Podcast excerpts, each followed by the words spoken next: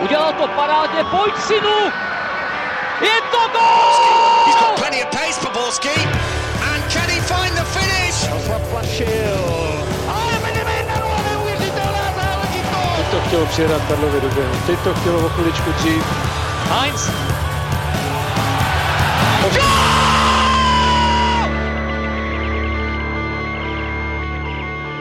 Dobrý den, vítáme vás u dalšího dílu Fotbal Focus podcastu. O titulu je prakticky jasno už na začátku listopadu. Zápas pravdy totiž lépe zvládla Plzeň a na čele ligy má před druhou Olomoucí už 13-bodový náskok. Proč Viktoria ovládla duel a má ještě trenér šelhavý slávy co dát? Podrobně si ale taky zhodnotíme, jak se vedou čeští hráči v zahraničí a podíváme se taky na to, jaká budoucnost nás čeká s reprezentační 21 a 19. Na to všechno tu s námi bude Radek Špriňár z Deníku Sport, ahoj. Ahoj. A Pavel Jahoda a Martin White. Ahoj. Čau. Od mikrofonu zdraví Ondřej Nováček. Plzeň vyhrála v sezóně i po 13. a zvládla i druhý nejtěžší zápas podzimu. Viktoriáni dokázali porazit Slávy 1-0. Radku byli v utkání podzimu lepším týmem než Sešívaní? Eh, Řekl bych, že jednoznačně, že ten výsledek eh, asi odpovídá průběhu toho zápasu. Mě na tom asi nejvíc eh, na celém tom utkání zaujalo ze strany Plzně taková ta organizace té hry. Vlastně i pak trenér Webra si to pochvaloval, že to vlastně zvládli nejlépe v celém ročníku a zrovna v takhle těžkém utkání. Což se Plzně vlastně v těch předchozích zápasech, ať některých ligových, nebo především to bylo vidět na těch utkáních v Evropské lize, že že nebyli schopní eh, si udržet takovou tu konstantní výkonnost eh, po celou, po celou dobu toho zápasu, ale zejména směrem jako do obrany, tak měli dost velký problémy a proti Slávy to zvládli úplně, úplně skvěle a, a za to je třeba jim jako dát velký kredit. No. Já si myslím, že ten průběh byl možná jakoby vyrovnanější trošku, protože Slávě přece jenom hrozila a to, co Slávě chtěla dělat v tom zápase, že relativně dělala, to znamená, že tam byly nějaké náběhy ze stran a podobně, ale ty hráči to neřešili dobře. To jsou takové situace typu, že nevím, Rotaň tam mohl vyslat Famburena, ale dá mu to na paty a, a podobné věci. Takže Sávě tam měla náznaky, jak vlastně tu Plzeň překonat, ale vlastně jí to ulehčovala, protože při útoku nedostahovala tu hru dostatečně do šířky a pak vlastně s tím Plzeň neměla až takové problémy, protože víme, že vlastně největší problémy v té obrané stránce byly právě při tom, že Plzeň byla až moc roztažená, byly tam okénka mezi krajními obránci a stopery a to dokázali soupeři využívat. Teďka si myslím, že se to nedělo právě proto, že Slávě nebyla moc nápaditá v tom, v tom jejím přechodu do útoku. Ale myslím si, že jak říkal Radek, v tom druhém poločase to zvládá určitě lépe Plzeň a bylo tam prostě vidět, že ten tým je sehranější, že tam absolutně nebylo o čem, když jsme se podívali na tu základní sestavu, zatímco u té sestavy Slávy to bylo hodně velké překvapení. Samozřejmě ten zápas se dá hodnotit také, tak nebylo, to, nebylo ta přehlídka velkých šancí, ale pokud bych se i k tomu měl, jestli Plzeň vyhrála zaslouženě, tak podle mě ano, když se dokázala stupňovat nějaký, nebyl tam enormní tlak, ale dokázala stupňovat nějak tu svoji hru a v té druhé poločase i přes ten těžký terén, který pro mě byl překvapivý, jak teďka v Plzni vypadá trávník, když je na začátku listopadu, už je to tam zapískované a bylo to znát v té hře, že mě to přišlo častokrát, že to je spíš takový boj, než nějaké technické hody i asi z návaznosti na nějakou důležitost toho utkání, tak to bylo ve finále zasloužené. Já se do toho můžu ještě stoupit, já jednoznačně souhlasím s tím, že, že se ukázalo, jak je Plzeň variabilní směrem, směrem dopředu, že má uh, několik způsobů, jak, uh, jak se dostat do soupeřové obrany a, a svoje šance si vypracovala. Když to u Slávě mně přišlo, že pokud se dostala k nějakému zakončení nebo k momentu, který vypadal aspoň na oko, na oko nebezpečně, tak to většinou bylo po chybách, po chybách Plzně. Tak výborně tam bylo vidět, jak Plzeň, jakým stylem hraje po těch křídlech a některé ty akce na jeden, na jeden nebo na dva rychlé doteky skvěle přečíslovala ty křídelní prostory a dostávala se z toho právě k těm nebezpečným centrum, kdy když si vzpomenu na tu hlavičku Krmenčíka třeba v druhém poločase při jeho formě mě to celkem překvapilo, že takovou šanci nedal, ale ve finále to Plzeň mrzet nemuselo. Ale zase tohle jsou přesně ty věci, které má Plzeň zmákle na výbornou a které trenér Verba ordinuje tomu týmu a je vidět, že fungují. Tak si pojďme rozebrat tu nejdůležitější situaci v zápase, za které padl gol Daniela Koláře. Velkou kritiku sklidil Jan Laštůvka. Byl to on, Martina, kdo chyboval nejvíc? Jedna věc je Laštůvka, který si myslím, že určitě chyboval, protože když jsem poprvé viděl ten gol, tak eh, jsem si myslel, že to kolář trefil někam do šibenice nebo podobně. A až vlastně z opakovaných záběrů se ukázalo, že to bylo víceméně do prostředka, jako kde Laštůvka to opravdu teda měl mít podle mě. A to, že prostě se blbě odrazil nebo šel na druhou nohu v, v tom kritickém momentě, kdy kolář zrovna vystřelil, tak ten gol jde jednoznačně za ním z tohohle z toho pohledu. Ale z poloviny to klidně mohlo být i z toho, jakým způsobem se Slávě nevracela v celém tom druhém poločase. To bylo něco neuvěřitelného, že tým, který trénuje Jaroslav Šilhavý, který si tak vlastně zakládá na tom, že ten jeho tým má být dobře organizovaný, má být dobrý při těch přechodech do útoku i přechodech do obrany a je rychlý v obou vlastně ohledech, že při tom gólu byli zpátky akorát na čtyři hráči a Plzeň tam měla, si mohla dělat úplně co chce. Třeba Gade při tom gólu byl snad ještě na půlce hřiště, hmm. když začínal ten protiútok, tak vlastně on ani neklusal, on šel krokem zpátky a tak to bylo se spoustou dalších hráčů. Samozřejmě otázka je, jestli k tomu měli slávisti pokyny, že se mají trošku vysouvat výš a čekat právě na ty odražené balóny z nákopů, ale i kdyby to tak bylo, tak vlastně oni nebyli ani efektivní tady v tomhle aspektu hry. A v celkově mi přišlo, že slávisti dost jako tahali nohy i když vlastně Šilhavý rotoval a dal prostor těm hráčům, kteří neodehráli celý ten zápas s Villarrealem, tak si říkám, jako, že to klidně už tam mohli nastoupit i ten Dany, i Stoch, i ty další starší hráči, protože ten rozdíl tam byl prakticky nulový mezi tím, co předvedli ty ostatní a jak málo fyzicky připravená Myslávě přišla oproti Plzně. Problém byl už tý zárod, v zárodku akce, akce Plzně, protože kdyby jsme to nějak pitvali detailnějc, tak vlastně tam šla nahrávka od koláře na Kopice, který na sebe natáhnul dva hráče bránící Slávě a vlastně kolář už vědomě zbrzdil svůj pohyb a zůstal před vápnem. Věděl, že Kopic těžko se přes ty dva hráče dostane nebo, nebo procpe tam centr a tam přesně došlo k těm vědomým věcem, který má Plzeň naučený, že prostě kolář zůstane, cukne si, najednou tam byl úplně sám v tom prostoru.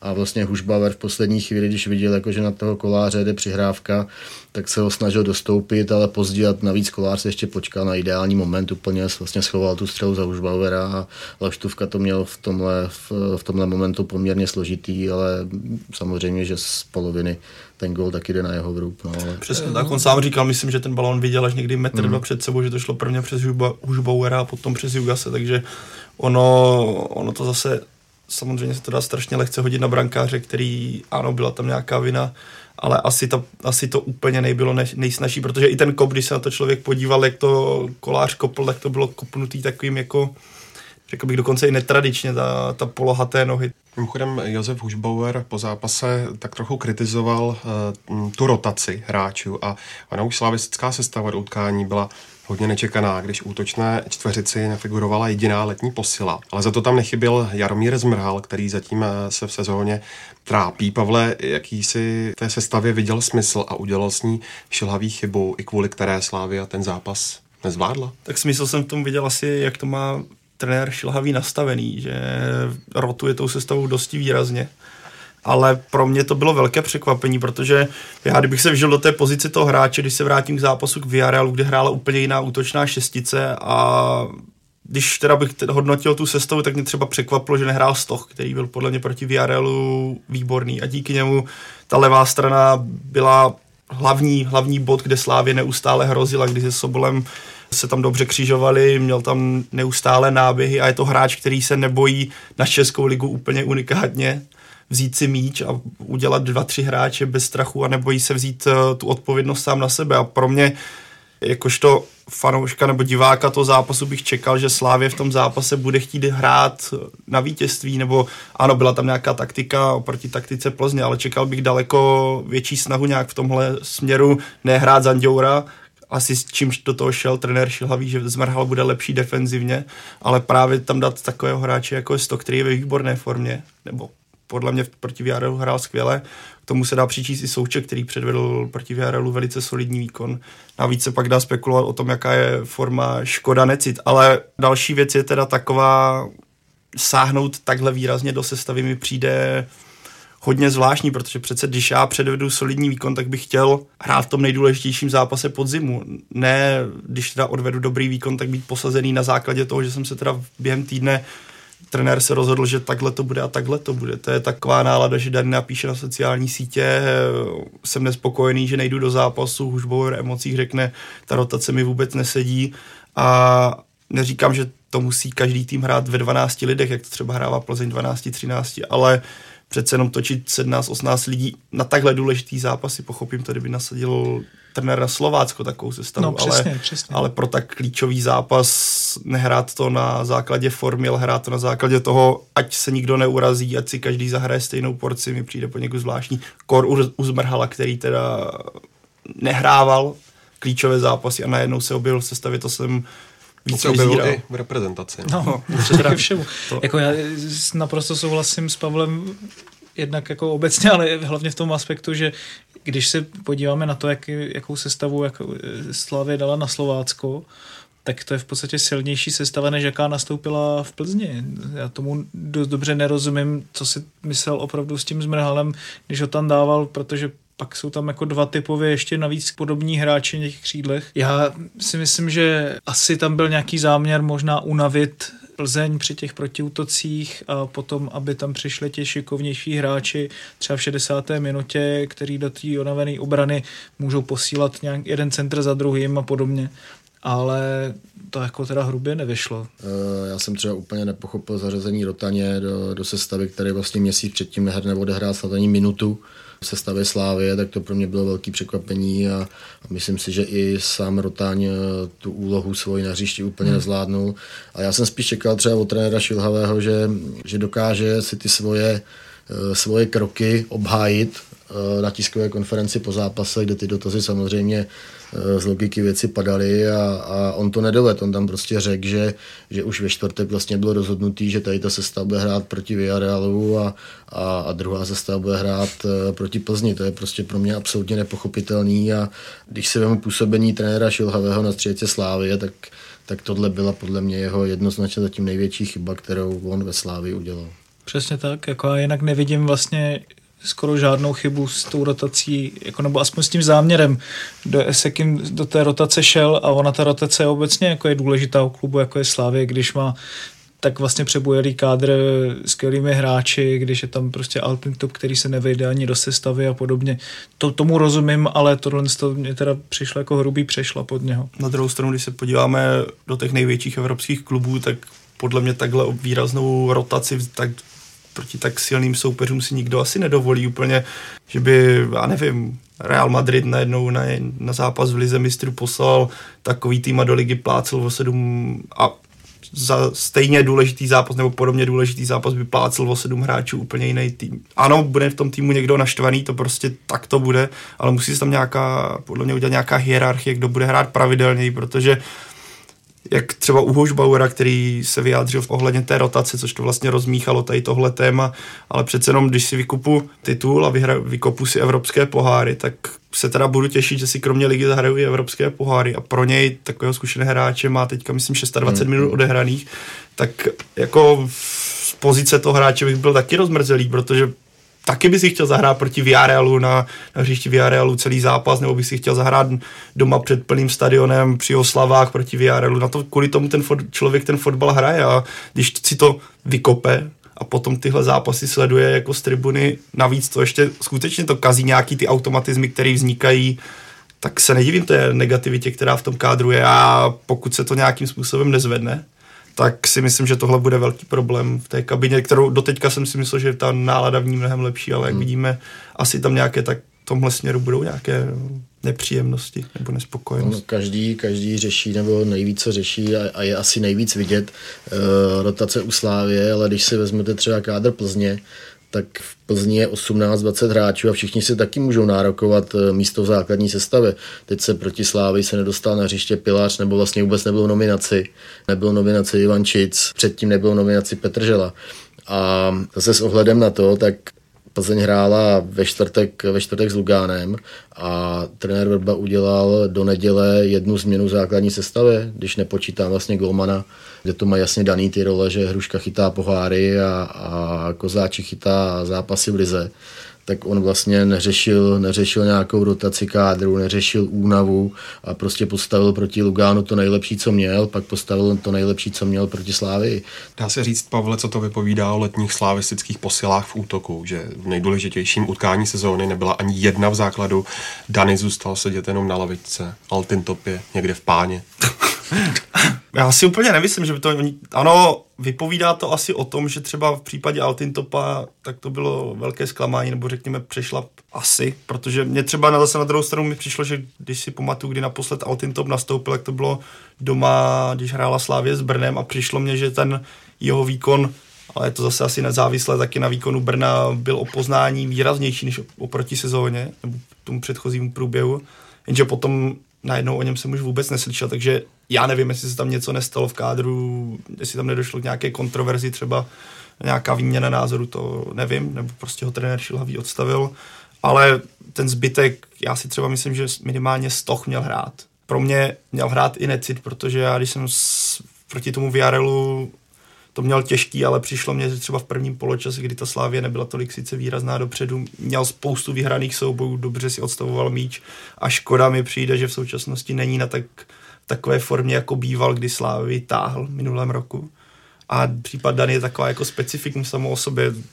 Já si myslím, že by se proti Plzni možná i nestratil, ale kdyby takhle nastupoval dlouhodobě. A jako nezatracoval bych to takhle, co se to útočných posil týče, takže je to spíš volba trenéra, než to, že bych si řekl, ne, nikdo z nich neměl hrát. Prostě je to volba trenéra v tomhle utkání. Volba trenéra a volba vedení si myslím, jako já si myslím, že tady se už dá mluvit o tom, že ten kádr prostě nebyl doplněn správně. Neříkám, že ti hráči jsou jako špatní, vůbec ne, protože všichni z nich v nějakém bodu té sezóny prokázali, že na tu úroveň ve Slávě jednoznačně mají a že dokážou být výrazní.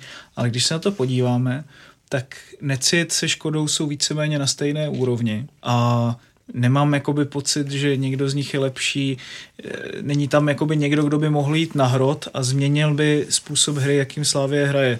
Otázka, jak jsou využívaní. Famburen jednoznačně efektivnější na hrotu, víc tam může jít do náběhu, jak je důrazný, tak je vlastně stejně jako běc, takže v, z toho fyzického pohledu taky tam dokáže udělat jako spoustu práce. A na co vám je, když vyhráváte hlavičky, při nákopech, když tam to doplnění není, jako když není správné.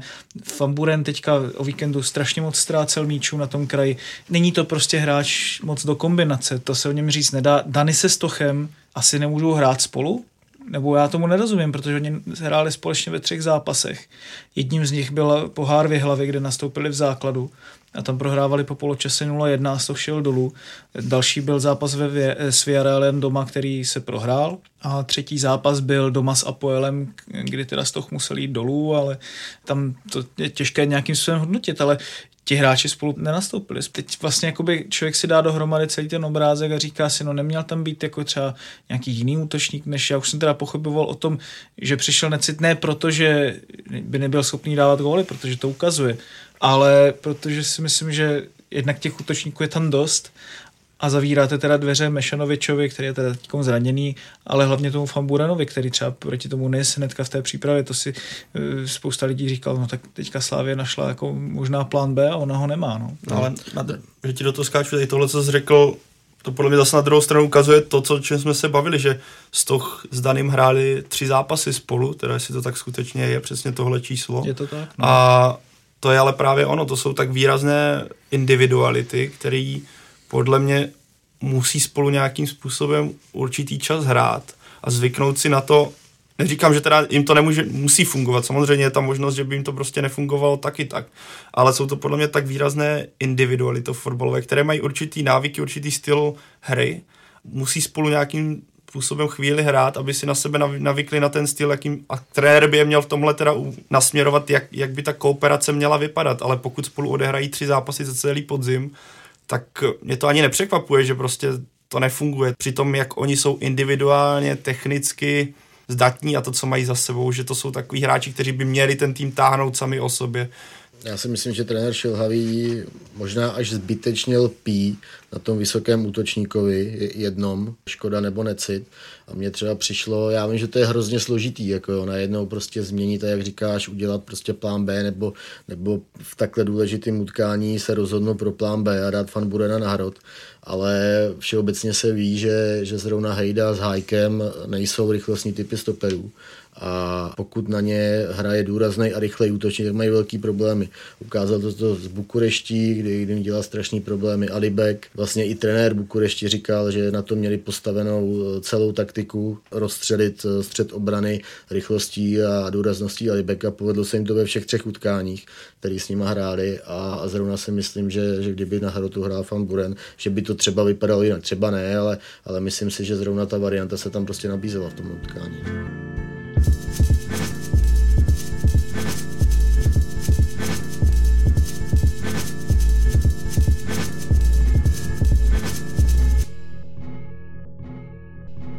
Každopádně tenhle týden dopadl pro Jaroslava Šilhavého poměrně špatně, ale jako trenér ve Slávii zůstává. Myslíš, Martine, že má ještě týmu co dát? No, spíš jde o to, jestli si to myslí hráči a, a, a vedení toho klubu, protože jsme vlastně zaznamenali, že asi teda není jednotný v tom e, názoru, jestli má teda Šilhavý pokračovat nebo ne a uvidíme, jak to bude do konce sezóny. Já si myslím, že on je natolik kvalitní trenér a prokázal to už e, ve svých minulých angažmá, že dokáže pracovat s tím týmem dlouhodobě Ukázal to i v Liberci, kde vlastně všechny tři roky od něho byly dobré, ale ten první byl nejlepší, první byl nejlepší i v Jablonci, pak to šlo docela jakoby z kopce. Teďka možná ve Slávi to ukazuje taky zatím, jo. A mám dojem, že to, co se Slávě snažila dělat, nebo s čím i brala ty posily v létě, tak bylo to, že měla nějakým způsobem najít jiný způsob hry přes zatažený blok toho druhého týmu. A v tom jako Slávě zatím zcela selhává. Tam prostě v momentě, kdy se jeden tým zatáhne a je to lepší tým než třeba, nevím, Karviná nebo Brno, které prostě Slávě dokáže přebít, tak tam není schopná nějakým způsobem se dostat. Jednak teda protože Škoda nejde do náběhu, nebo když jde, tak ho ten stoper druhého týmu dokáže dohnat a další věci jsou ty, že prostě žádná kombinace nějak nejde moc středem, nebo jo, jestli jo, tak je to taková trošku holomajzná a podobně. A ono ostatně už jako, i když se nerotovalo loni na jaře, tak vlastně ty výkony byly dost podobné a stagnovaly. Myslím si, že má tomu týmu co dát, když to schrnu, ale ty změny teda přicházejí pomalu. Ale samozřejmě, když to srovná se Spartou, tak tam ty změny prostě jsou. A to přesto, že vlastně Slávě udělala prakticky stejný počet změn v tom kádru, s čímž je jasné, že se bude prát vlastně skoro kterýkoliv trenér. Já osobně mám z toho takový rozporuplný pocit a přiznám se, že nejsem úplně zastánce toho, jestli, jestli trenéra Šilhavýho odvolat nebo ho naopak nechat u týmu. Nemám na to úplně jednoznačný názor v tuhle chvíli, ale každopádně teda pro mě je zásadní to, že já bych čekal, že, že Slávě udělá nějaký herní progres, prostě posun, posun v té své výkonnosti a, a že bude mnohem víc v těch utkáních dominovat a že bude jednoznačný, už je listopad a že, že si všichni budou moct říct, jo, tohle je Slávy, když se podíváte na ty hráče, který by hráli třeba v černých drezech bez jmenovek, tak zjistíte, že to je Slávě. Tohle uvidíte úplně, úplně jednoznačně a u Slávy tohle, tohle nevidím a, a to podle mě je prostě strašná chyba trenéra. No. Tak mě jako, když se podíváme na Spart, většina fanoušků Sparty nadává na to, jak na tom je Stramačiony a podobně, podobné věci. Ale když se ve finále teda podíváme na tabulku první ligy, jak daleko od sebe je Slávě a Sparta, tak když si vezmeme, že Sparta prochází tak obrovskou krizí, řekněme, tak je rozdíl pouhý tři body. To asi o něčem svědčí, že sice se mluví tady v těchto negativních věcech spíše o Spartě, ale ta pozice té Slávy taky není ideální v tomhle. Ale ano, za trenérem Šihlavým je spoustu kvalitní práce a podle mě obdivuhodné, co za ten rok dokázal. Ale což mě překvapuje prostě, že ten tým nemá, jak už jsme tady naznačili, žádný plán B, nějakou alternativu, jakým způsobem do toho zápasu jít. A od tak kvalitního kádru, co se směrem dopředu týče, když všichni ty hráči tady byli jmenovaní, tak bych čekal, že ty soupeře v České lize bude přejíždět, ale to se neděje. Je tam problém v té finálové fázi, který se doteďka nepodařilo vyřešit a nevidím tam nějaký, jak už tady Radek říkal, tam nevidím nějaký enormní progres. Je to taková jako dlouhodobá podoba, která se občas trošku vybočí, jeden zápas se víc povede, ale pak se to zase vrátí do toho čekal bych prostě, když jsem ten tým viděl dřív, tak bych o toho čekal mnohem víc, než je teď, takže mě nepřekvapuje, že ten tlak na trenéra Šilhavého v současnosti. Já jsem teda zvědavý, jak on se s tím popere dlouhodobě, protože to, co se teďka odehrálo, to vyjádření těch hráčů, tak to ukazuje určitě, co se, s čím se bude muset vypořádat. Je každopádně jisté, že Slávy čekají v zimě minimálně nějaké dílčí změny. Jaroslav Tvrdík na Twitteru napsal, že klub čeká interní diskuze. Do slávistického představenstva po podzimu odejde dosavadní kapitán Jan Bílek a bude mít sportovní poradní funkci. Zároveň je na spadnutí příchod Jana Nezmara, který ale nejspíš v představenstvu figurovat nebude, a Martin Krop, který doposud funkci sportovního ředitele suploval, o tuhle svou mm, roli přichází. Mm, nemůžou se tady Radko nějak eh, třít ledy?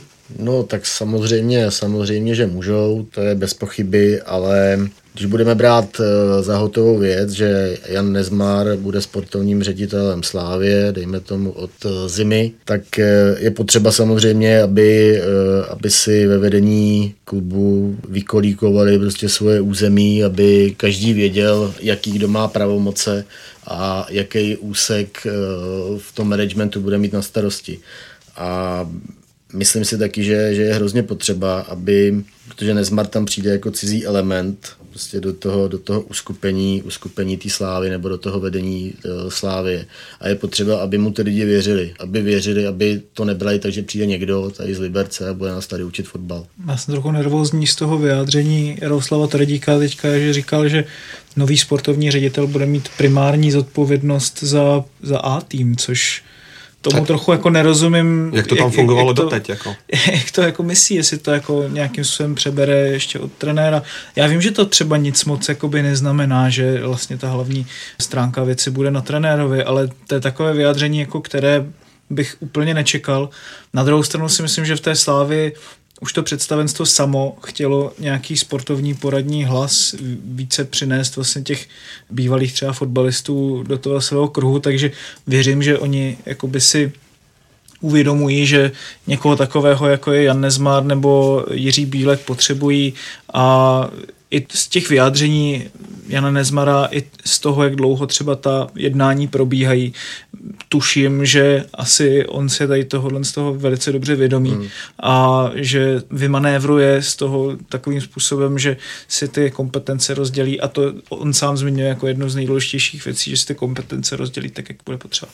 Asi bude i důležitý, aby, aby si k sobě přived eh, jednoho, dva, možná tři lidi z Liberce, protože tam eh, pracují sice v úzkém týmu, ale, ale ty lidi si bezmezně věří, on to i, i v rozhovoru pro magazín eh, Deníku Sport, tak to i říkal a, a myslím si, že v tomhle by mu Slávy měla dát volnou ruku, jo, aby, aby si k sobě prostě přived lidi, kterým věří a kteří naopak věří jemu. Jo, to, to si myslím, že bude hrozně důležitý. No. Bychom se nebavili jenom o Slávy, naskok Plzni jak moc klíčový je pro Plzeň Daniel Kolář, hráč, který vlastně před létem půl roku nehrál. Tady se potvrzují slova Honzy Podrouška, který říkal, že to bude nejdůležitější hráč ligy a ono, on v podstatě je nejdůležitější hráč ligy, protože ani třeba ten Kremenčík, který teda je samozřejmě na jiné planetě oproti e, ostatním hráčům v České lize tím, jakou má produktivitu, tak by asi nedominoval tolik nebýt právě hráče jako je Kolář, který prostě v těch velkých zápasech rozhodl jediný gol v zápase proti Spartě, jediný gol v zápase proti Slávy, takže si myslím, že je opravdu klíčový. Jako jednoznačně, no. když školář přicházel do Plzně, nebo když si ho trenér Vrba vyžádal do Plzně, tak se hodně řešilo to, jestli má ještě Plzni co dá, protože vlastně půl roku nehrál, jestli Plzni pomůže, ten Vrba o tom byl přesvědčený, že jednoznačně vlastně měl eh, konkrétní nabídku z Dukly Praha, kam mohl jít, nakonec se kvůli trenérovi, s kterým se výborně zná, tak se rozhodl pro Plzeň. A Kolář je hrozně, hrozně zvláštní hráč v tom, že, že nesedíte na tribuně a nekoukáte s otevřenou pusou na to, co tam, co tam 90 minut dělá za skvělé věci, ale on, on dokáže prostě se dostat těm, těm klíčovým okamžikům v těch utkáních a, a skvěle je vyřešit. Už má pět gólů v té sezóně a pro tu Plzeň je opravdu strašně, strašně důležitý. No. Navíc i takovou svou poctivostí, tím přístupem k tomu zápasu, kdy se mu třeba 60 minut herně prostě nedaří a, a patří třeba mezi nejhorší hráče v tom zápase, tak stejně, stejně pořád se rve, snaží se, snaží se říkat o balóny, nikde se neschovává a to je na něm hrozně cený kort, když k tomu přidáme nějaký eh, lidský rozměr, že, že v té kabině určitě považovaný prostě za, za obrovskou personu i s tím prostě svým životním příběhem. Tak pro Plzeň je to asi neocenitelný hráč v tuhle chvíli. No.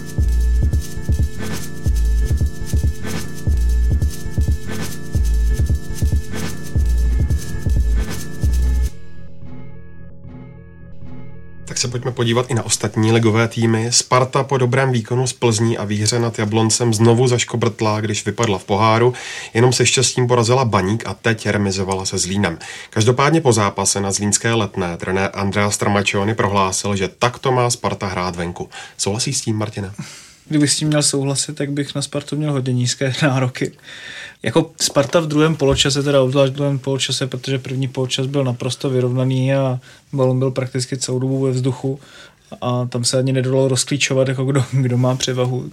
Tak v tom druhém poločase opticky přitlačila Zlín, ale že by si z toho zase jako vytvořila nějakou plejádu šancí a jenom jako nějakou náhodou teda Zlín dokázal vyrovnat na 2-2, to se úplně říct nedá. Už jako je takovým trendem těch jejich utkání, že ona výborně vstoupí do zápasu, výborně vstoupí do druhého poločasu, ale pak to tak neustále víc a víc drhne.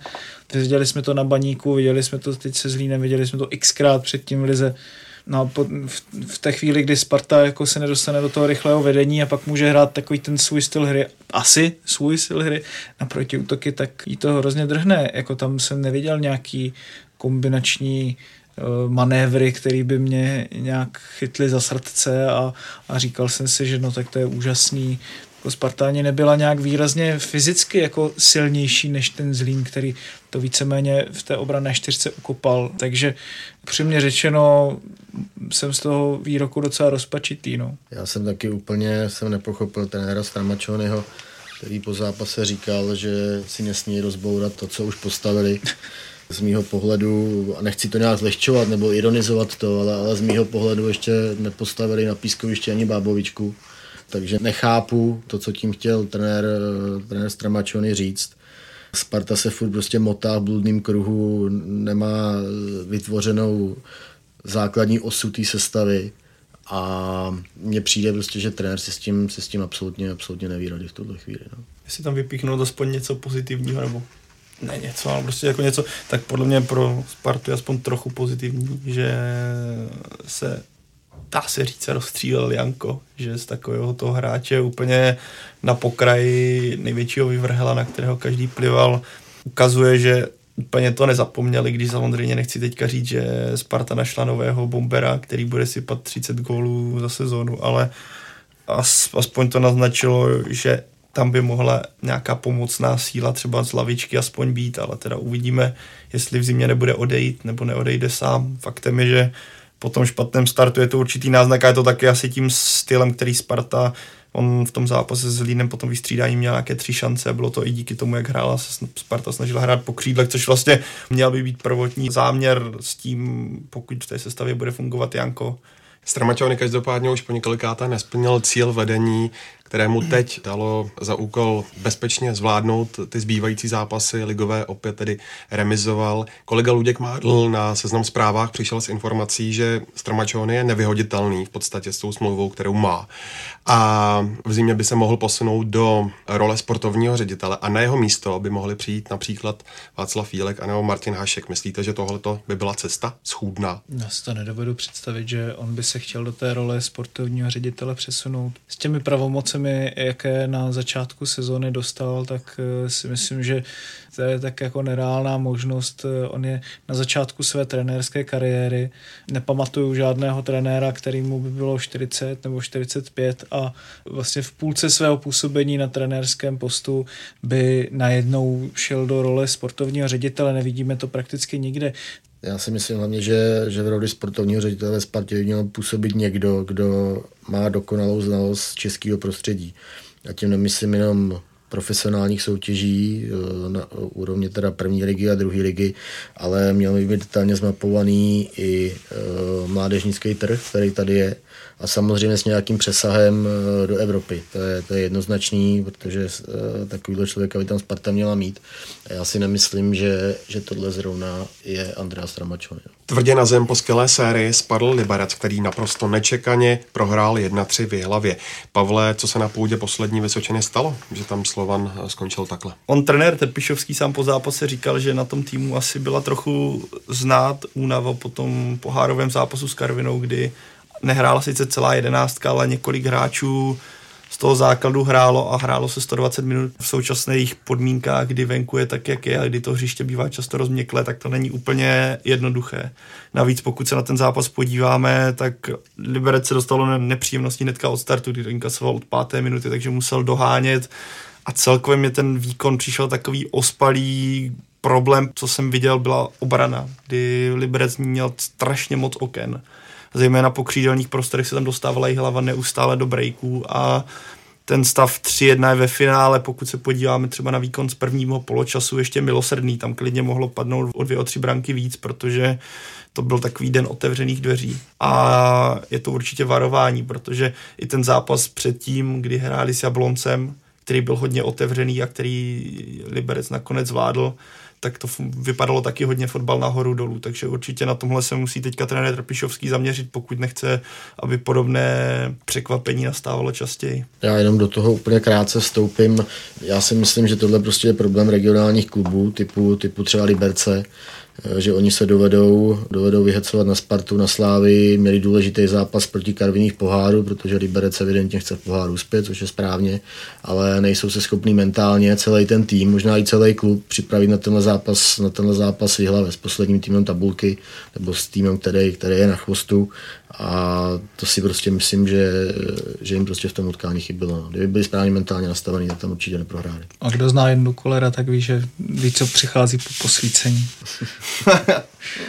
S koučem Josefem Weberem se rozloučila Karviná, která vedla na Dukle 2-0 a nakonec prohrála 2-3. Slezané jsou navíc na sestupovém 15. místě a po čtvrté v řadě nevybojovali ani bod. Eh, byl to zasloužený vyjazov, Radku? A kdo by teď podle tebe mohl Karvinou převzít? No to jsou obě těžké otázky. Jo. Hmm. My tady lehký nedává. tak za, zasloužený vyhazov, no, tak co je zasloužený vyhazov? Tak Zasloužený vyhazov je to asi z pohledu tabulky, z pohledu zisku bodů.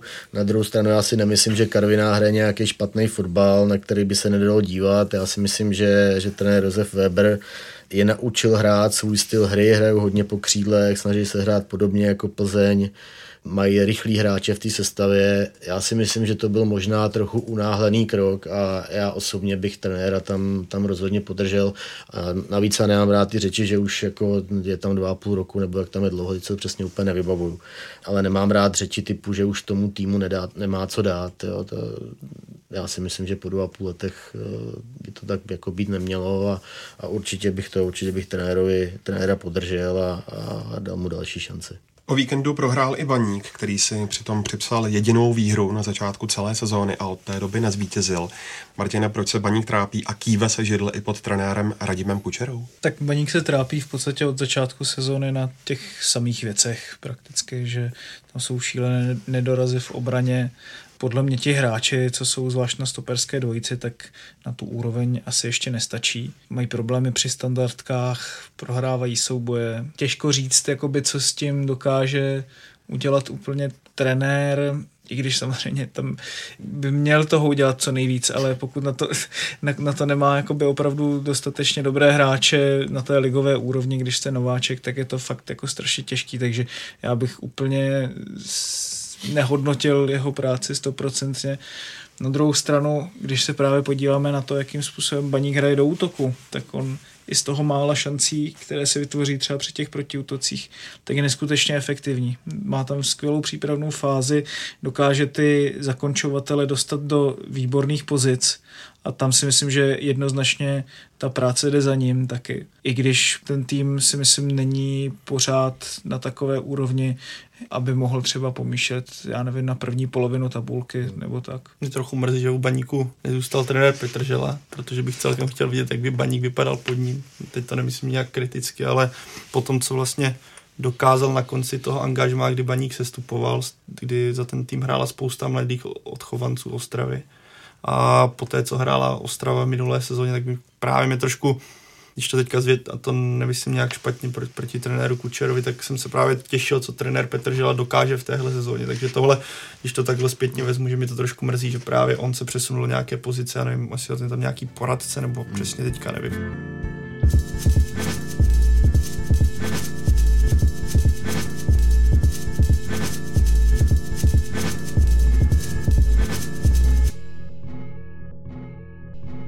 Přesuneme se k národnímu týmu, na který se ale podíváme z dosti jiného úhlu než do posud. Rozebereme si totiž podrobně formu jednotlivých hráčů.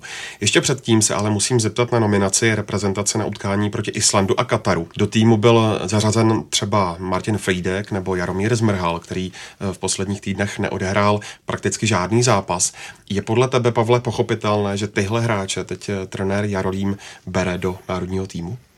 Když to řeknu tak hezky, tak mně to přišlo hodně úsměvné, ale já jako na jednu stranu chápu, že každý trenér má své oblíbené hráče, kteří mu nějakým způsobem sedí, s kterými se eh, mu dobře pracuje, což je podle mě případ, případ zmrhala, protože on už nominaci je po několikáté a když se podíváme, jakým způsobem, jakou formu má, jak hraje, tak uh, asi jinde pod jiným trenérem by se tohle nestalo, si myslím já ale když k tomu ještě přidáte Frýdka, který za Spartu naskočil poprvé po měsíci a okamžitě se dostal do, národní, do národního týmu, tak jaký signál tím vysíláte ostatním hráčům, že hoši, sorry, ale mám tady nějaký koně, kteří budou hrát, stačí jim naskočit jednou, jednou za měsíc a jenom minuju, zatímco vy budete se dřít uh, jakkoliv chcete, já vás nenominuju. Přijde mi to takové, hodně zvláštní a když proběhlo médii, když byl Roman Berber kritizoval Karla Jarolíma, že tam nějaký vliv agentů, on to samozřejmě dementoval, tak mi v tomhle případě tahle spekulace mi to akorát ním nahrává, jako kdyby ano, já vás, já vás nominuju a vy třeba můžete v zimě odejít. Jako neříkám, že to tak je, ale pokud bych se na to díval úplně zvenčí, tak mi to akorát tomuhle nahrává, protože Oba hráči potřebují nejspíš změnit v zimě angažmá, že U Frýdka zase to jakoby chápu do té míry, že na českém trhu nebo v českém fotbale ty nejsou defenzivní záložníci, kteří by hráli pravidelně. Nevím vlastně, jak je to s Pavelkou teďka v Turecku, to si vůbec nějak neuvědomuji, jak on hraje, ale tam by maximálně šlo polemizovat s tím, jako jestli třeba Mareček by tam nešel který hraje pravidelnějc, ale myslím si, že Friedek je možná perspektivnější hráč, když poslední půl rok má dost špatný. Pak je tam jako jestli kubista z Jablonce, nebo někdo jako Houska, který tam teda mimochodem už je, hmm. že s Kalvachem prostě volomoucí možná, ale jako nejsem si moc jistý, že, že třeba někdo, někdo, někdo z nich je výrazně lepší než třeba ten Friedek. No. Tak se teď pojďme podívat na jednotlivé hráče. Začít musíme logicky v útoku a to nejdražším českým hráčem současnosti Patrikem Šikem. Nejenom o něm, ale i o jeho dalších kránech v sérii A jsme mluvili s komentátorem Sportu 1 Michalem Mickou. Ahoj Michale, Patrik Šik se zatím v AS Řím nedostal kvůli různým zraněním ani jednou do základní sestavy. Jak moc tohle dosavadní trápení oslabuje jeho pozici v klubu? Ahoj Ondro, ahoj taky všem posluchačům. Ta situace kolem Patrika samozřejmě v současné době není úplně optimální. Zranění jsou vždycky nepříjemná. Na druhou stranu já si nemyslím, že by byl v nějaké horší pozici než kdy jindy. AS v současné době má trošku problémy s produktivitou vepředu. Eusebio Di Francesco už o tom mnohokrát mluvil. On sám není spokojený s Gregoárem Defrelem, kterého si uh, sám přivedl ze Sassuola a myslím si, že se doslova těší na to, až se Patrik uzdraví, až uh, bude schopen uh, nastoupit a až Di Francesco znovu bude moci trochu proházet ten útok. Já si myslím, že mnohem větší problém by mohla být jeho eventuální pozice, protože ve středu útoku je Edin Dzeko, ten má úžasnou formu, a Patrik podle mě bude nastupovat buď z pravého nebo z levého křídla, hmm. eventuálně může hrát v prostoru pod Jackem a jestli se neetabluje v nějaké z těchto pozic, tak si myslím, že spíš bude mít problém s herním vytížením. Ale jinak Eusebio Di Francesco je známý prací s mladými hráči, a myslím si, že mu jednoznačně ještě dá šanci. Těžké časy zažívá v Boloni Ladislav Krejčí, který na rozdíl od loňské sezóny hraje jenom sporadicky. Proč s ním letos kouč Donadony moc nepočítá? Já si myslím, že tam ten důvod je asi jednodušší, než se může zdát. Eh, má, má velkou konkurenci na křídlech. Teďka v sestavě vlastně pravidelně nastupují Federico Di Francesco, což je skoro okolností syn Eusebia Di Francesca mm-hmm. a také Simone Verdi, který eh, má opravdu neskutečnou formu za poslední rok se, se opravdu vyhrál, dokonce v současné době patří do širšího kádru italské reprezentace a Láďa to bude mít nesmírně těžké, protože tihle dva to jsou hráči, kteří dokážou dát ke svému standardnímu výkonu nějakou přidanou hodnotu. Nebojí se souboju jeden na jednoho, jsou fotbalově drzí v tom pozitivním slova smyslu. A Láďa Krejčí je v mých očích takový hodný český kluk, který vždycky odbyde ten svůj standard, nechybuje, nehraje špatně ale myslím, že Donadony by hodně potřeboval, aby byl odvážnější, aby, aby taky zkusil něco neortodoxního a v tomhle ohledu jsou momentálně Di Francesco a Verdi lepší. Naopak celkem silnou pozici mají v Udine Jakub Jankto a Antonín Barák. Podívejme se nejdříve na Jankta. Vykazuje tenhle talentovaný záložník vzestup od loňské sezóny, kdy byl spojovaný s možným přestupem do AC Milan nebo i do Premier League? Já si myslím, že herně si určitě drží svůj standard. Po mentální stránce určitě šel nahoru, protože nastupuje pravidelně a má za sebou už velkou spoustu těžkých zápasů. Co se týče toho zájmu ostatních klubů, samozřejmě je otázka, jestli by mu to pomohlo. AC to v zimě asi bude řešit spíše trenérskou pozici, než uh, další zásahy do toho už uh, docela rozklíženého týmu. Co se týče ostrovu nebo dalších klubů, já osobně být Jakubem Janktem bych asi zůstal při zemi, protože v Udinéze v současné době má dobrou pozici, nastupuje, hraje pravidelně a tomu nikdo nemůže zaručit nikde jinde. Takže ten vývoj je tam určitě patrný, ale myslím si, že Udine samotnému ještě má co dát. No a Antonín Barák, ten nastupuje čím dál pravidelněji. Jak on se dokázal chytnout v týmu Luigiho Del Neriho? V těch posledních zápasech eh, to vypadá opravdu dobře. Já osobně Antonína Baráka vidím jako velkého profesionála, přestože je to stále relativně mladý hráč. A myslím si, že to vidí také Luigi Del Neri. Navíc eh, je to opravdu komplexní záložník, eh, který může hrát před obranou, může hrát i za útočníky ve středu hřiště a dvakrát se dokázal prosadit, přestože nastoupil spíše v defenzivní roli. A paradoxně to může dotáhnout eh, rychleji a dál než Jakub Jankto, ale těch faktorů, které na to budou mít vliv, je samozřejmě nesmírně moc. Já jsem rád za český fotbal, že tihle dva hrají, hrají spolu v jednom týmu, že se navzájem mohou podporovat a trošku se obávám toho, že Luigi Del Neri, pokud Udinese nezlepší formu, z klubu odejde. Tam už by potom ve vzduchu samozřejmě vysely otazníky, jak to bude s českými hráči, jestli pod novým trenérem budou dostávat tolik prostoru. Ale ta současná situace si myslím je pozitivní a doufejme, že to tak vydrží. Mimochodem, jak si chápal tu barákovou skepsi a částečnou kritiku jak Slávy, tak i, tak i Udine? Samozřejmě je to, jak jsem říkal, je to, je to profesionál, v mých očích velmi slušně vychovaný kluk a když se ponoří do toho fotbalu, do té opravdové reality, nejen to, co člověk eh, nasaje z médií nebo, nebo vidí v televizi, tak asi přijde o iluze. No. To s tou sláví možná, možná byla taková trošku slabší chvíle. Co se týče kritiky Udinéze, tak tam tomu rozumím, protože tam už je to opravdu o těžkých bitvách mezi trenéry, hmm. Eh, mezi agenty a, a vedeními klubu. A ten fotbalista je víceméně jenom předmět, se kterým se obchoduje ale tak to současné Itálie hmm. je a myslím, že to podobně funguje i v jiných ligách, akorát eh, se o tom prostě nemluví. Nesmíme taky zapomenout na talentovaného stopera Stefana Simiče, který začal nastupovat za Krotone. V posledních třech zápasech nastoupil v základní sestavě a jeho tým přitom dvakrát vyhrál. Co přesvědčilo trenéra Davidaho Nikolu, aby dal Simičovi šanci a jak se jí stoper zhostil? Stefan Simič má v Krotone v současné době jednoho velkého konkurenta a to je albánský reprezentant, který se jmenuje Adlint Ayeti.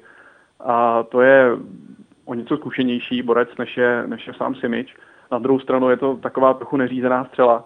A Krotone se jednoduše nedařilo, ty výsledky v úvodu sezóny nebyly, nebyly takové, aby s nimi byl uh, trenér Nikola spokojený a tak prostě ukázal na Simiče a jak si říkal, byly z toho ve třech zápasech dvě výhry. Navíc ta jediná prohra přišla proti AS Řím na stádiu Olympiko v Římě a AS rozhodlo golem z penalty v desáté minutě. Takže to zlepšení tam bylo markantní, bylo tam okamžité a Davide Nikola to samozřejmě musí vidět. Stefan Simič má perfektní fyzické parametry, herně si myslím, že to zvládá skvěle na to, jak mladý a neskušený ještě je. Jsou tam samozřejmě drobné chybičky, ale nic zásadního a já osobně si myslím, že tohle je obránce, který roste pro reprezentaci. Teď se přesuneme k českým hráčům Bundeslize, o kterých jsme si povídali s Jakubem Vaňkem z webu ČT Ahoj Kubo, v posledních letech největší hvězdě české reprezentace Vladimíru Daridovi se v národním týmu v této kvalifikaci moc nevedlo, tak eh, jak je to s jeho výkony v Hertě Berlín? Mm, Vladimír Darida je dlouhodobě jedním z klíčových hráčů Herty, což několikrát uvedl i trenér Dardaj. V letošním ročníku ovšem nikterak nezáří a po 11 kolech má na kontě pouze jednu asistenci a žádný gol. Samozřejmě jeho úloha na hřišti je oproti národnímu týmu více defenzivní, ale ve srovnání s předchozími ročníky má v tomto ohledu co dohánět. Na druhou stranu mu příliš nepomáhají zdravotní potíže, ať už z žebry nebo aktuálně s kolenními vazy, hmm. Kvůli kterým od poloviny října nenastoupil k žádnému eh, z šesti soutěžních zápasů. Jak jsou na tom naši dva praví obránci, Pavel Kadeřábek a Teo Gebrselassie, kdo má letos na téhle pozici lepší fazónu? Oba hrají pravidelně, což je pro národní tým pochopitelně dobře. A v konkurenci Řezníka nebo Coufala je pravý okraj obrany podle mě jednou z mála pozic, kde má trenér Jarolim příjemné starosti hmm. s výběrem hráče. Eh, Gebra si odehrál až na jeden zápas, ve kterém chyběl kvůli zranění všechny Bundesligové minuty, ale i přes eh, výdatnou podporu ofenzivy se tak nějak eh, veze na negativní vlně celého Werderu. Kadeřávek má celkově mnohem příjemnější starosti, protože s Hoffenheimem hraje opět o evropské poháry, ale poslední dva soutěžní duely vynechal kvůli natrženému vatu v kolení a absentovat bude pravděpodobně i po reprezentační přestávce. No a zmínil si Werder Bémy a tam je i brankář eh, Jiří Pavlenka. Co říct k němu? V trochu nadsázky lze říct, že výkony Jiřího Pavlenky jsou pro management a fanoušky Werderu jediným pozitivem letošní sezóny. Hmm. Tradiční klub se totiž od eh, úvodu ročníku velmi trápí a kamenem úrazu je především totálně žalostná ofenziva, která v 11 zápasech střelila pouze 4 góly, což je víceméně hlavním důvodem aktuálního umístění. Bremy jsou předposlední, ani jednou nevyhráli a za pět dosažených bodů mohou víceméně poděkovat právě českému brankáři, který eh, mimo jiné vychytal tři bezbrankové remízy a docela rychle si získal respekt a pozornost dalších německých klubů. Pojďme se zastavit u situace na stoperu, kde Karel Jarolím po celou kvalifikaci nebyl schopen najít ideální dvojci. Eh, kdo ze zahraniční šestice Brabec, Suchý, Liftner, Kalas, Pokorný a Simič Radku eh, letos vykazuje nejlepší formu a kdo naopak eh, zůstává za očekáváním? To je opravdu další těžká otázka. Ale no, v současné chvíli já tam jako jedničku vidím Stefana Simiče. Jo, za, prvý, za prvý je mladý, za prvý ze všech těch eh, šesti hráčů hraje v nejlepší soutěži. V poslední době začíná nastupovat i pravidelně a já osobně jsem třeba viděl zápas AS Dream Krotone, kde Krotone bylo po většinu zápasu pod docela velkým, velkým tlakem a Simič, který tenkrát nastoupil úplně poprvé za Krotone v základní sestavě, tak odehrál výborný utkání. Doved si tam poradit e, s Edinem Jackem, doved si tam poradit e, s dalšíma rychlýma hráčema, který, který AS má, má na kraji hřiště a zvládal, zvládal ten zápas soubojově, byl i vzhledem k tomu, že není tak fyzicky vybavený, třeba jak by stoper měl být, tak i takovou svou chytrostí se dokázal, dokázal v, v těch konkrétních situacích během toho utkání, utkání poradit a já si myslím, že, že z něho konkrétně roste, roste výborný hráč. Ty ostatní jména jsou, jsou poněkud diskutabilní. Samozřejmě já nevidím lepší hráče nebo hráče, který by měl Jarolím nominovat. Pokorný Montpellier nehraje, Brabec v Henku taky poslední dobou nehraje, teď dvakrát se na střílece mám takový dojem, že snad ze sedmi zápasů odehrál dva jenom. Navíc uh, Henk teďka čtyřikrát neinkasoval v řadě bez něho vlastně v sestavě, takže to taky neulepšuje situaci. Přesně, suchý švýcarská liga, můžeme se bavit o úrovni ty švýcarské ligy. Zase na druhou stranu hraje, hraje ligu mistrů, ale v posledním zápase teď uh, v Lize taky nehrál. Eh, jaký tam další jména? Liftner. Liftner. Liftner hraje, hraje dánskou ligu a ještě Kalas. Kalas. No. A když, když to vemu zase eh, trošku, trošku komplexnějc a podíváme se na ty hráče, co odvedli v reprezentaci, tak ani jeden z těchto pěti hráčů Jarolíma nepodržel v těch kvalifikačních utkáních. Takže jako za, za mě vychází Simič, eh, Simič v současné době jako jednička. Myslím si, že, že v dalším průběhu ať ligy národů nebo, nebo později kvalifikace o postup na mistrovství Evropy, takže on, on by, nebo na něm by měl trenér stavět. Zmínil si Radko taky Bazilej, eh, té se ve švýcarské lize letos vůbec nedaří a poprvé za posledních devět let se může stát, že titul tu vyhraje někdo jiný než právě ona. Martine, jaký podíl na tom mají její stálice Vaclíka Suchý? Já bych v nich jako neviděl nějakou příčinu trápení Bazily. Bazily prostě před sezónou seděla na mladší hráče a obměnu kádru, takže nějakým způsobem je to pro ně těžké se s tím hnedka na začátku takhle vyrovnat. Uh, jinak Bazilej dostává prakticky stejný počet gólů, co v minulých sezónách. Víme, že na druhou stranu Švýcarská liga je jednou z soutěží, kde padá nejvíc gólů, takže tam to je i pro obránce vlastně trošku těžší, nebo jste tam víc prověřený. Samozřejmě Suchý teďka vyrobil nějaké dvě hrubky, tuším v Lize mistrů, mm. nebo, nebo kde to bylo, takže tomu úplně tu situaci neulehčuje, ale jinak tam oba patří k těm největším stálicím té sestavy, k nejzkušenějším hráčům a nejoblíbenějším hráčům, takže tu pozici tam mají velice silnou. Naopak Bořek dočkal tentokrát v národním týmu chybí a už na minulých srazech ukazoval, že jeho momentální stav není ideální.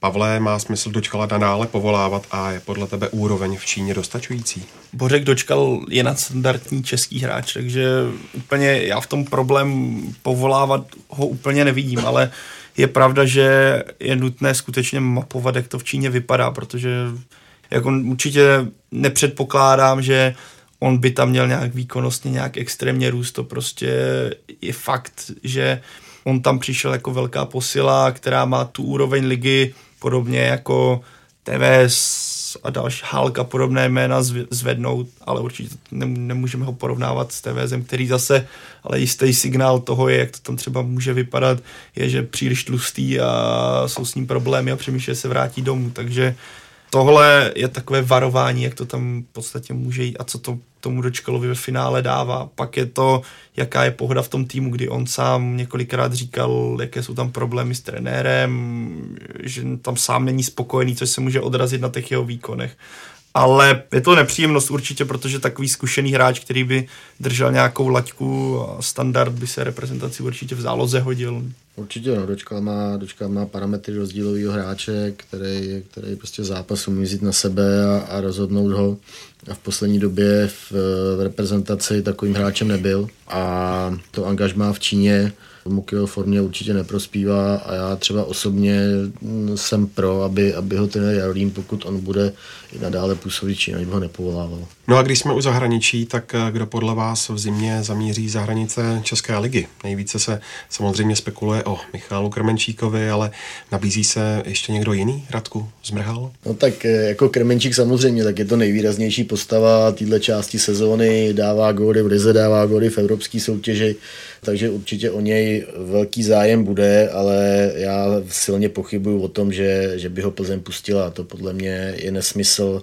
I Plzeň jednoznačně potřebuje dokončit, dokončit sezónu v tomhle nastoleném tempu a, a Krmenčík je pro ně naprosto klíčovým hráčem, klíčovou prostě personou. Takže pokud Kremenčík odejde, tak si myslím, že až, že až v létě, tam se to jasně nabízí a teď si myslím, že, že přesto jako nejede vlák. No. Byl bych velice překvapený, kdyby Plzeň ho prodal. Samozřejmě, že může přijít nabídka, která se jakoby neodmítá, ale myslím si, že to Plzeň bude strašně moc jako zvažovat. No. Vidíš tam ještě nějaké jiné jméno? Lukas Party, ne? uvidíme, uvidíme.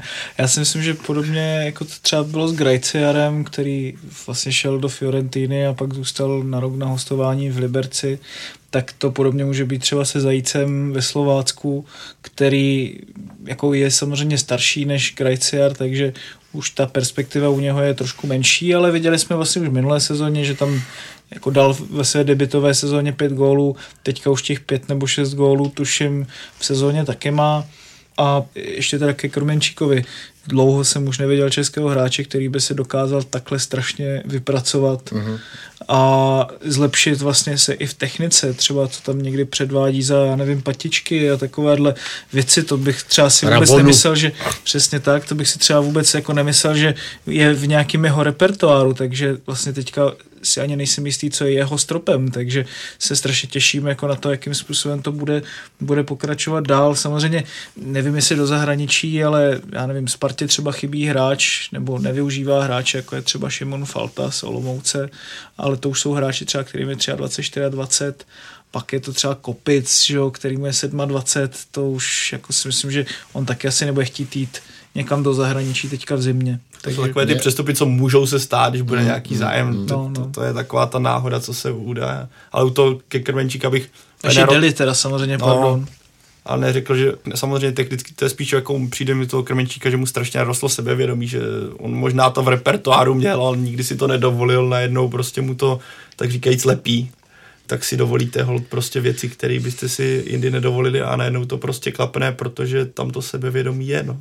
A u něho to jde extrémně vidět. Já jsem svědavý v jeho případě na to, až mu jednou třeba takzvaně zvlhne prach, jestli se dokáže vrátit zpátky na tohle, že se dokáže obratem vrátit tam, kde je teďka, anebo to bude takový ten útočník typu, že jeden rok je strašně podařený a pak to půjde níž a níž. Já si myslím, že právě, že u něho tohle úplně nehrozí, protože mám pocit, že už na jaře nestřílel mm. moc gólů, nenastupoval, v reprezentaci jsme viděli, že moc nepomohl a teďka se najednou zase dokázal strašně vybečovat ke skvělým výkonům právě na podzim. Já se na to, může se to stát. No samozřejmě on taky musí přijít do týmu, který, pokud teda by odešel z Plzně někdy, jako se to asi stane, tak musí samozřejmě přijít do týmu, který bude třeba typologicky podobný jako ta Plzeň, kde bude chodit do Vápna spoustu kvalitních centrů, on se tam už uh, dokáže prosadit to svojí důrazností a takovou tou extrémní hladovostí, kterou, kterou prostě v sobě má zakořeněnou, což je prostě úplně skvělý jako na útočníka.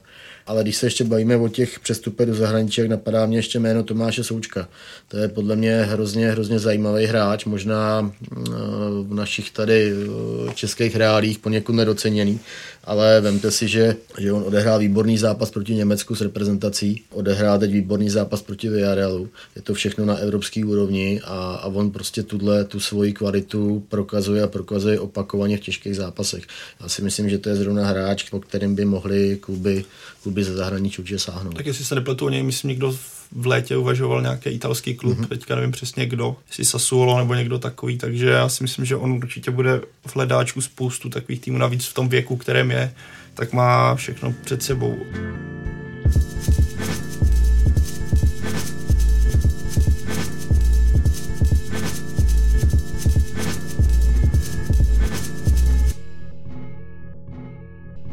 Pojďme se ještě v krátkosti podívat na dorůstající generace českého fotbalu. České 21 se po minulém úspěšném cyklu zatím vůbec nedaří. Doma jenom remizovala s Běloruskem 1-1 a na půdě Chorvatska obdržela debakl 1-5. Martina, proč to zatím týmu Vítězslava Lavičky nevychází? Co se týče těch hráčů, tak k tomu se ještě dostaneme, tam je to docela zajímavý právě v té 21. I s ohledem na tu nominaci, jaká je tam teď na ty dva zápasy.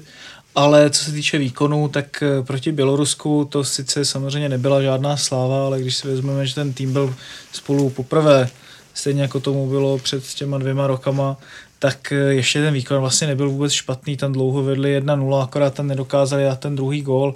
Měli tam ne nějakou sprchu šancí, ale měli tam prostě třeba dvě, tři šance na další gól a nakonec eh, Bělorusko v 92. minutě srovnalo co se týče toho Chorvatska, tak tam to byl ale naprostý propadák, zvlášť jako co se v, samozřejmě v tom výkonu defenzivním týče strašný jako nedůraz, obrovské propady při protiútocích, tam se změnila totálně stoperská dvojce, nicméně nikdo z těch stoperů nepřesvědčil, ani směrem dopředu to nebylo nic jakoby moc, to bylo opravdu hrůzné a věřím, že teďka i tím průvanem, jaký Lavička spustil právě v té nominaci, že, že se ty výkony nějakým způsobem posunou nahoru. No. To mě zajímavé, že on se do té nominace nedostal ani Aleš Matějů, který by hmm. měl být opora toho týmu a odnesl to Chorvatsko, kdy on v podstatě hráč, který je v týmu Premier League a ta obrana nefunguje, to je očividně, že ta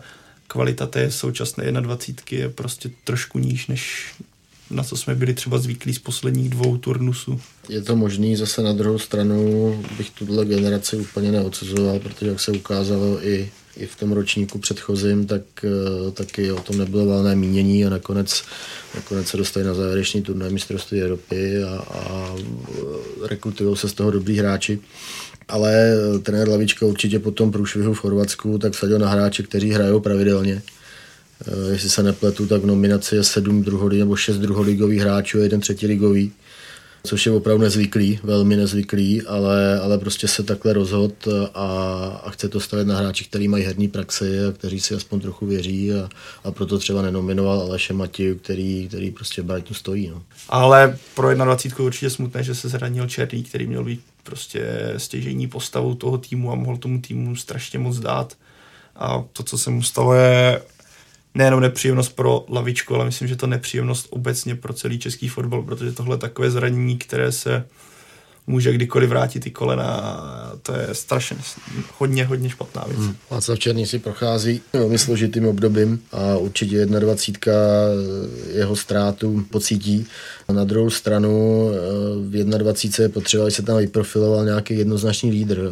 V tom minulém cyklu takovouhle roli suploval Aleš Čermák, byl tam Tonda Barák, velmi inteligentní, inteligentní fotbalista e, s dobrými charakterovými vlastnostmi a, a teď, tam, teď tam úplně Kuba Jank to a teď tam úplně nikoho takového takového nevidím. A myslím si, že to ani není, ani, ani to není ten Václav Černý. Jo? Že ten hmm. třeba jako na hřišti odvede tu práci, ale nemyslím si, že by třeba v kabině byl tak výraznou postavou, k kterému by třeba ty ostatní zlíželi. Ještě když jsme tady nakousli přímo ty hráče a jestli jako ten, ten výběr lepší nebo horší než ten minulý, tak bych řekl, že směrem dopředu, tak jsou tam hráči, kteří už zažili tu minulou kvalifikaci, bohužel teda s Černým to dopadlo tak, jak to dopadlo, ale věřím, že třeba Tomáš Zajíc právě může být takovou kometou, neříkám jako Patrik Šek, jo, ale je to určitě hráč, který by třeba mohl pozvednout jako tu 21.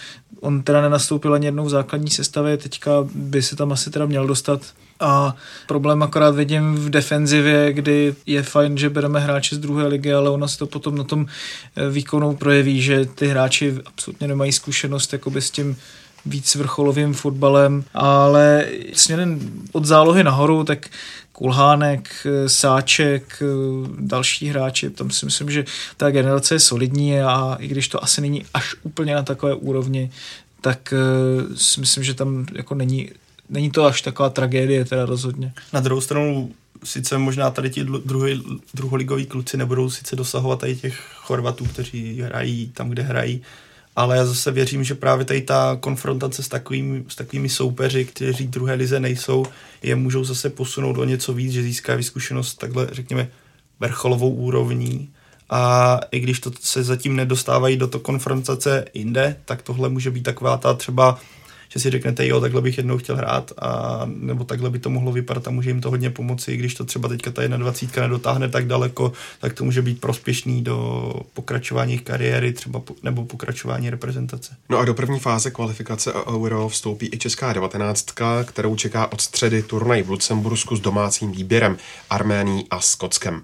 Martine, od koho se může trenér Luboš Kozel opřít a může jeho výběr dojít ještě dál než ten letošní Suchopárkův? Tak je to samozřejmě hrozně těžký předvídat, protože ta fluktuace hráčů v 19 je obrovská a těch pár, kteří by to mohli dotáhnout na tu nejvyšší úroveň, potom doplňuje takový ten výběr hráčů, kteří jsou třeba pracovití a odmakají si tam to svoje, ale není to zase nějaký nevím co. To prostě vidíme všude u těch devatenáctek. Ale myslím si, že tenhle ten tým samozřejmě záleží na skupinách, eh, je to prostě teprve první fáze, potom koho budou mít v druhé fázi, koho budou mít ve skupině na euro, takže těžko předvídat, ale myslím si, že minimálně na to euro by se dostat mohli, protože když se podíváme na ty hráče, tam Grajciar, který sází, nebo sází góly za Liberec, ale pravidelně tam jeden gól za dva zápasy dá, což už jako samo o sobě mluví za hodně. Je tam Christian Friedek, který platí za obrovský talent českého fotbalu, nebo Dudl, který se loni výborně zaskvěl za Spartu v Evropské lize. Je tam taky Ladislav Krejčí z Brna, který už má něco odkopáno v první lize, nebo jo, Sadílek tam mhm. ještě vlastně, jasně, Sadílek tam ještě zůstal vlastně z toho minulého cyklu a ten už táhl tu minulou devatenáctku, takže tam je prostě vidět, že tohle je třeba ten mládežnický výběr, který sledovat. No. Tak jo, to je z dnešního Football Focus podcastu vše. Díky moc, pánové, že jste si udělali čas a vám, posluchači, děkujeme, že jste nás doposlouchali až do konce. Pokud jste tak neučinili poprvé a naposled, budeme moc rádi za vaše ohlasy, doporučení známým i jakékoliv připomínky a náměty na sociálních sítích s hashtagem Fotbal Focus. Znovu připomínáme, že pokud nevíte, jak nás třeba naladit offline v mobilním telefonu, zkuste si nás najít v iTunes a všech dalších podcastových aplikacích, kde můžete náš podcast odebírat, stejně jako na Soundcloudu a nebo na YouTube. A tradičně nás samozřejmě najdete na stránkách ČT Sport.cz a nebo fotbalfocus.cz. Mějte se pěkně.